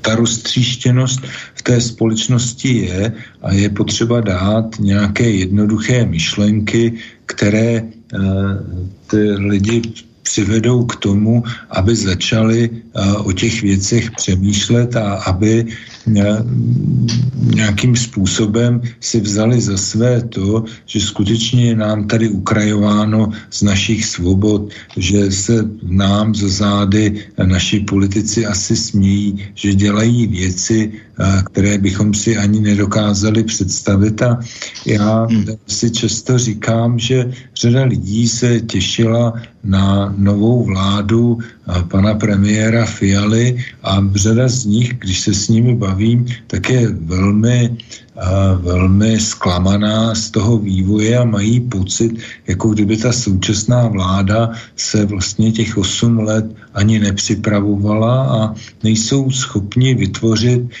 ani žádné, žádné řešení právě té energetické, eh, třeba té energetické krize. Takže já jsem do toho vstoupil a teď, co se týče té terapie, já si myslím, že my jako eh, Česká republika jsme na tom trošičku ještě lépe, než jsou některé západní společnosti, čili u nás si myslím, že, že by e, stačila ještě ta konzervativní léčba, že nebude potřeba uh, jakoby velký chirurgický zákrok, uh, o který se uh, pokoušeli uh, například ve Spojených státech. Myslím si, že že by to pořád ještě šlo, ale je opravdu nutné, aby si každý člověk uvědomil, o co mu jde v této společnosti, aby si uvědomil, zda jeho práva nejsou nějakým způsobem pošlapávána nebo jsou mu nějakým způsobem ubírána a řekněme, já jsem to jednou v takovém krátkém projevu říkal, že k nám se ti politici chovají tak, že nám dávají červené a černé puntíky a podle toho my můžeme jít ven, a nebo nesmíme jít ven, nebo můžeme dělat to nebo ono. Já jsem a, svobodomyslný člověk a, a chtěl bych, abych si mohl dělat a, to, co chci já a jedinou věc, kterou přitom nechci uh, ohrozit svobodu uh, druhého člověka. To je jediné uh, moje kritérium a, a to mám pocit, jako že se dneska neděje a moc bych si přál, aby se našli lidé, kteří si přečtou uh, alespoň základní myšlenky Charty 2022 a zkusí se nad tím zamyslet a řeknou si ano, zkusím uh, tomuto, uh, tomuto dát hlas. Tak, dobrý večer, pane profesore. Chtěl bych vám co nejsrdečněji poděkovat. Díky prvnímu rozhovoru u Severa, který byl v začátku eh, koronašílenství a byl cenzurou odstraněn, jsem se dozvěděl o vaší osobě a vaší odbornosti. Izoprinsenem, uh, izoprinsen uh, Pranobex jsem vozil z Polska, následně vyzbrojil celou rodinu a řídili jsme se vaším preventivním doporučením. Myslím, že i díky tomu jsme byli i v psychické pohodě a tím i více odolní.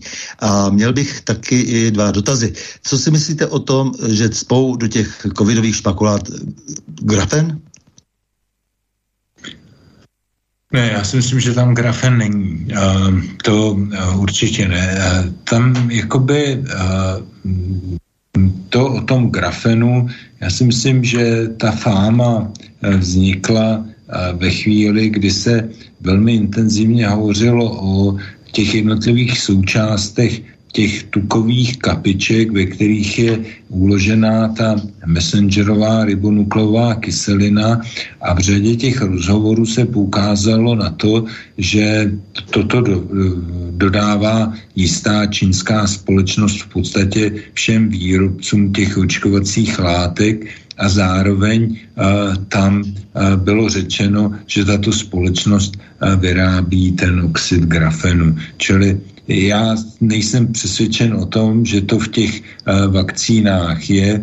Bylo by to naprosto zbytečné, aby to tam existovalo a spíš si myslím, že, že je potřeba, tak jak jsme to probírali v té první části, klást důraz na to, aby se hlídaly všechny bezpečnostní signály z toho, když se aplikují uh, ty očkovací látky, ať už je to vznik autoimunitních onemocnění, ať jsou to úmrtí, ať jsou to další a další onemocnění. To všechno je potřeba sledovat a, a to se Eh, může dít jedině tím, že všichni lékaři i všichni lidé, eh, protože to dneska mohou i běžní lidé, se budou všechny nežádoucí účinky z těch očkovacích látek hlásit. Ta hlášení jsou relativně jednoduchá, Státní ústav pro kontrolu léčiv to velmi významně zjednodušil, graficky vylepšil, takže to hlášení je velmi jednoduché. Takže znovu říkám, nejsem přesvědčen o tom, že tam tato komponenta je. Mm-hmm. Druhý dotaz. Ještě nějaký měsíc před ukrajinským konfliktem vylezl na povrch, že covidová aféra nebyla úspěšná a nepodařilo se naočkovat skoro polovinu lidí. Proto ti, kteří se snaží zavádět nový světový řád a chystají pro nás digitální koncentrák, mají nachystáno na podzim pandemie tuberkulózy. A proč tuberkulóza? Důvodem je, že lidé nevěřili těm zkušebním neověřeným vakcínám proti covidu a proti tubeře přeci vakcíny máme a jsou otestované. Ovšem, co do nich opět přidají, to už nikdo nebude vědět. O zdraví opět nejde, jde o to každému přidělit e, eh, QR kód.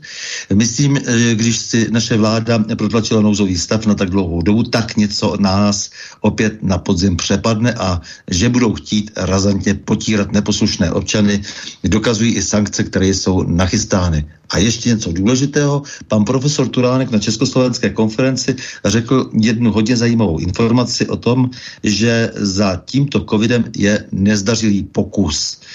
Eh, Číny, které vypustila testovací eh, aerosolovou vakcínu proti AIDS eh, a vše se vymklo kontrole.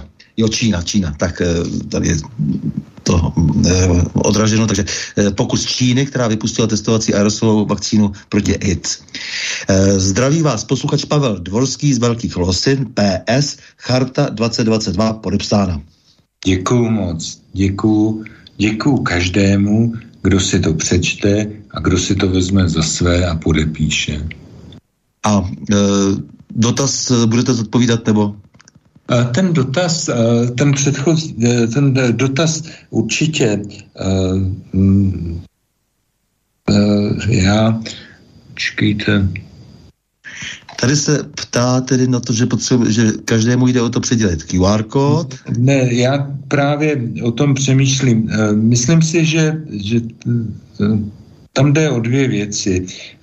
Určitě se na podzim nepřijde s tím, že se bude očkovat proti tuberkulóze, protože proti tuberkulóze má smysl očkovat jenom eh, těsně po narození a poté a to samozřejmě zajišťuje jenom ochranu vůči eh, závažné formě, jako je rose v poplicích, anebo také eh, vznik zánětu, zánětu mozkových plén.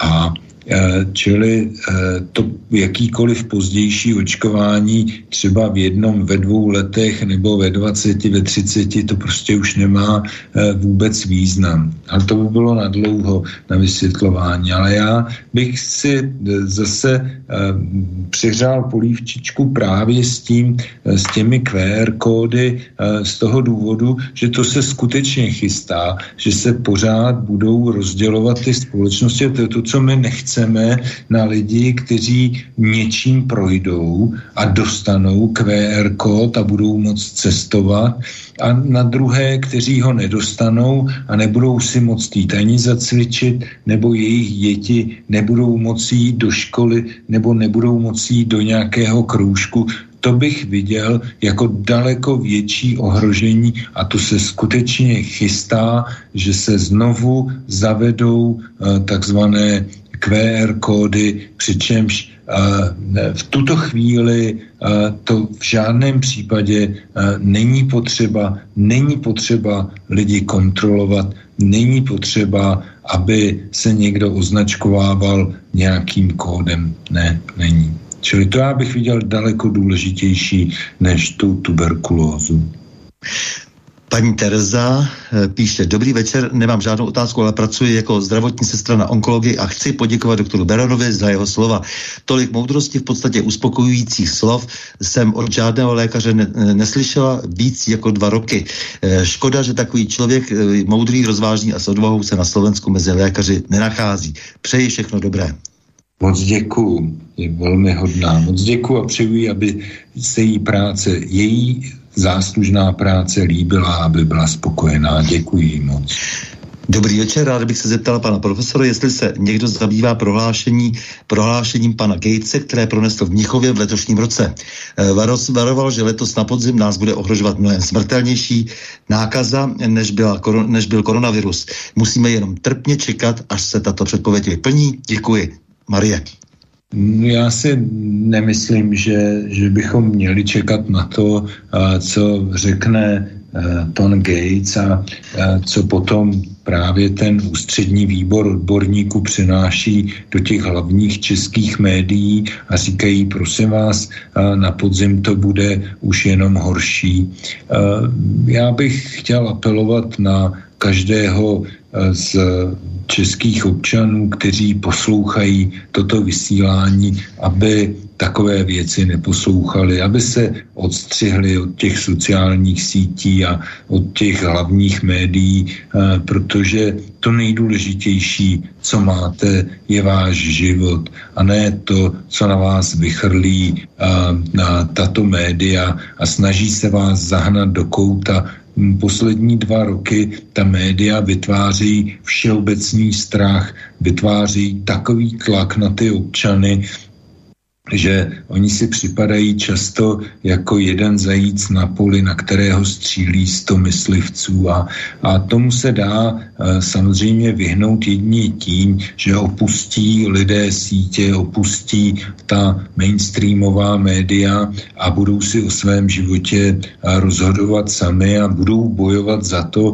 aby neexistovaly nesmysly e, typu těch QR kódů. E, ten postupný vývoj toho viru ukazuje to, že vlastně od jedné, od jedné varianty k druhé je sice ten virus infekčnější, ale na druhou stranu uh, nevytváří uh, tak vysoké počty hospitalizovaných lidí uh, třeba na jednotkách intenzivní péče. Čili to mě jakoby naplňuje optimismem a, a skutečně daleko lepší je se věnovat rodině, sobě, sportu a uvidíme, co vůbec na podzim přijde. A pana Gatese bych asi nebral vůbec v potaz.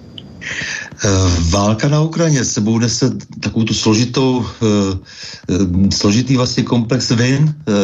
Nelze přece hodnotit ji podle nebo bez znalosti předchozích událostí. Co si o té klíčové události dnešních dnů myslíte o tom, jakým způsobem s ní pracují média? No tak především si myslím, že je potřeba říci, že, že jakoby eh, v tom prostoru té Ukrajiny eh, selhala eh, celá elita evropských politiků, protože to, že existuje nějaký problém na Donbase, no tak to se ví už mnoho let a ta věc se nikdy neřešila politicky. To, že vlastně tady existují po, po skončení sametové revoluce existují pořád dva protipóly, které proti sobě stojí, tak je absolutně jasné, že oni se nemohou k sobě dotýkat hranicemi a že tam musí existovat nějaké nárazníkové pásmo a to, že postupně vlastně celá řada států, které jasně hraničí, jasně hraničí s Ruskem, je na jedné straně a Rusko je na druhé straně a ještě se na to Rusko řada těch evropských politiků dívala velmi přezíravě, no tak to eh, všechno jsou takové ty malinké, eh, malinké příčiny toho neřešení a, a myslím si, že, že je to určitě špatné. Prostě celá řada, celá řada uh, evropských politiků měla v minulých letech určitě jezdit do Moskvy a, a jednat, uh, jednat s prezidentem Putinem o tom, jak ty věci vyřešit.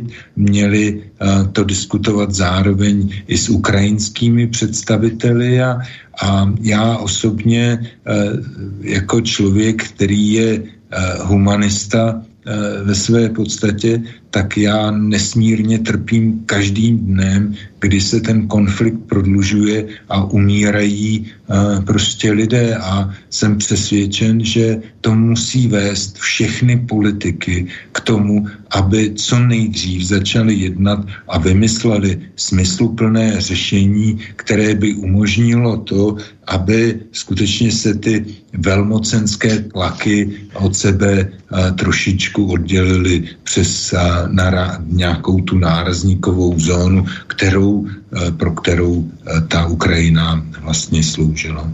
Jo, mluvíte jako kniha, to je skvělé, naopak samozřejmě se e, teď, ale bohužel e, objevují tendence, že si tedy všichni vlastně tu Ukrajinu rozkrádají a že e, budou nakonec spolu zase sousedit. Takže je to všechno špatně, protože státy samozřejmě mají pochop, jako stejně nakonec jako jednotlivci především své zájmy, že? A to je ten velký problém, že neumíme ani nad politikou takto uvažovat, protože naše zahraniční politika v tomto nenese vlastně už vůbec jako žádnou, není vlastně nese na prostě s žádnou strategií dlouhodobou vůbec. Prakticky se změnou každé eh, vlády z toho, do toho vstupují nějaké jiné emoce a dnes už jenom v podstatě nařízení, nařizování zvenčí. Eh, my nejsme schopni ani pochopit svoji vlastní střední Evropu, nejsme schopni komunikovat pořádně ani s Polskem, eh, které je takovou místní regionální mocností.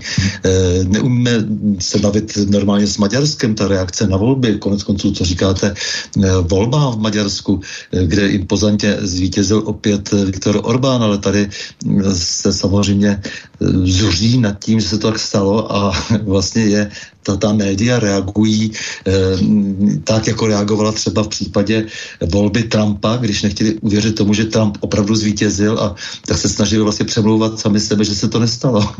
No, to, já si to, já si to pamatuju, já si to pamatuju jako dnes, jak, eh, jak se jmenuje ten komentátor ze seznamu, myslím, Šídlo. Jo, šídlo, jo, jo, Jindřich Šídlo. A pan Šídlo uh, měl vstup ze Spojených států ráno, uh, když zvolili Donalda Trumpa, uh, Donalda Trumpa prezidentem a on tomu prostě nedokázal, vůbec tomu nedokázal uvěřit a do té doby tam vyprávěl věci, proč se to nestane a tak podobně a myslím si, že ho to nesmírně zasáhlo. Eh, když si vezmeme vítězství Viktora Orbána, tak to je vítězství eh, vlastně, které je v tom eh, evropském kontextu naprosto nevýdané. S takovou převahou zvítězit je, nebo získat takové množství uh, hlasů je naprosto nevýdané a uh, vlastně je to úžasné pro ty, uh, kteří vyznávají takový ten konzervativní styl, vyznávají stejné hodnoty jako Viktor Orbán a je to určitě pro ně povzbuzení pro to, aby aby se tímto směrem ubírali e, i ostatní státy, i ostatní státy v Evropě. Myslím si, že je to naprosto úžasné, protože e, v těch volbách naprosto, v těch volbách se svobodně ukázalo, pro koho je maďarská vláda a, a kam ta společnost chce směrovat. Většina to jednoznačně ukázala A myslím si, že teď se podíváme na cokoliv, pan premiér Viktor Orbán dokázal vždycky vycítit, co je podstatné a dokázal to vycítit včas už jenom tím, že když začaly uprchlické krize, postavil jako první plot a v tu chvíli se do něj všichni opřeli. Nakonec uh, všichni přišli na to, že nejjednodušší je postavit plot okolo celé uh, Evropské unie. Uh, on to má, já bych řekl, že on má velmi dobrý cit na to, aby pochopil, co prostí lidé chtějí. Také se říká, že vlastně tam nejníž příjmová skupina obyvatel eh, se vlastně dostala trošičku lépe a za jeho vlády eh, se má, eh, se má podstatně, podstatně líp. A teď o to jde, aby nebyli lidé, kteří budou žít na hranici nějakého minima a aby ta společnost umožnila nějakým způsobem jejich lepší žití. Když se podíváte i na ty konzervativní hodnoty, které um, v tom Maďarsku tato skupina politiků vyznává, tak si řeknete, je to správné asi s největší pravděpodobností. A, a ty experimenty, uh, které se dějí dneska uh, na v té západní kultuře, tak si myslím, že, že ty musí být z toho, uh, z toho jasného vítězství Viktora Orbána úplně zděšení. Navíc on dokázal oproti ním eh, třeba pojmenovat přesně problém v tom smyslu třeba, že se nevymlouvali všichni na nějaké pašeráky, eh, kteří sem vozí eh, migranty, ale on věděl, že, že, ta, že, že to je organizované, placené a ukázal na ty Sorosovy organizace, které se tím zcela evidentně záměrně, záměrně vlastně se, se, se tím zabývají a v podstatě, že tady je nějaká chobotnice, která sahá až do nejvyšší pater. Takže a to udělal mnohokrát, mnohokrát pojmenoval přesně věci. To ty politici vůbec neumějí a potom se diví, že jak si jsou ti jejich voliči eh, tak rozpačití. Hmm, hmm. Jo, já si myslím, že jako, je to obrovská škoda, že, že my u nás nemáme takového politika, jako je Viktor Orbán. To. Je to sešup eh, politiky, zejména intelektuální, protože ta uh, úroveň, já tu politiku se snažím sledovat uh, po celou tu polistopadovou dobu, tak, uh, tak řekl bych, že teď už to, je, to, to už se dostáváme do záporních hodnot téměř uh, oproti třeba průměrnému občanu. Dobrý večer. Z Premier League do nějaké třetí okresní ligy. No. Přesně, přesně tak. Dobrý večer, pane doktore Berane. Jaký máte názor na Fauciho, na jeho, na ony uniklé maily mezi Wuhanem a ním, eh, kde se hovořilo o umělém původu viru SARS-CoV. Děkuji, Andrej.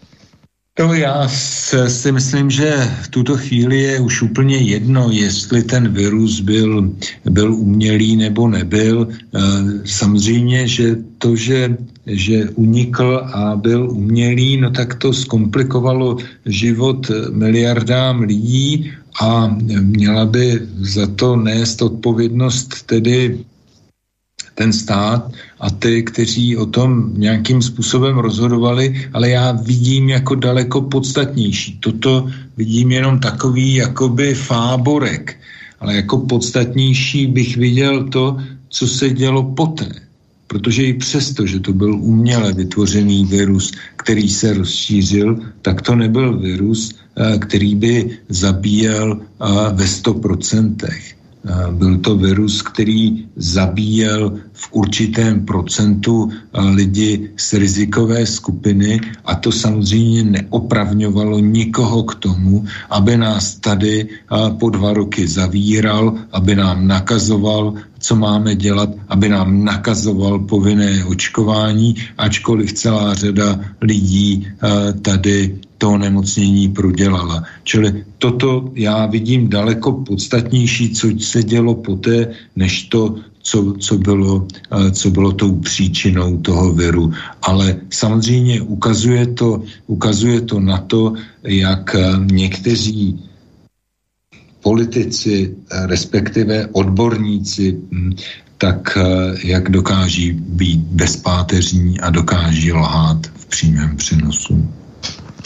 Já bych tady jenom trošku oponoval, že ono je to velmi důležité, naopak ta otázka viny e, za případné tedy e, vyrábění umělých virů, protože to je jediný prostředek lidský, který máme, e, kterému bychom měli rozumět všichni, e, a to je tedy to e, nastavení pravidel. E, ono tady od tohoto právo je to, že se vlastně vlastně rozpadají, dá se říct právní řády. To, že e, se v posledních nejde tomu nejenom dvou, tří let, eh, je to daleko déle, ale teď už je to velmi, velmi frapantní.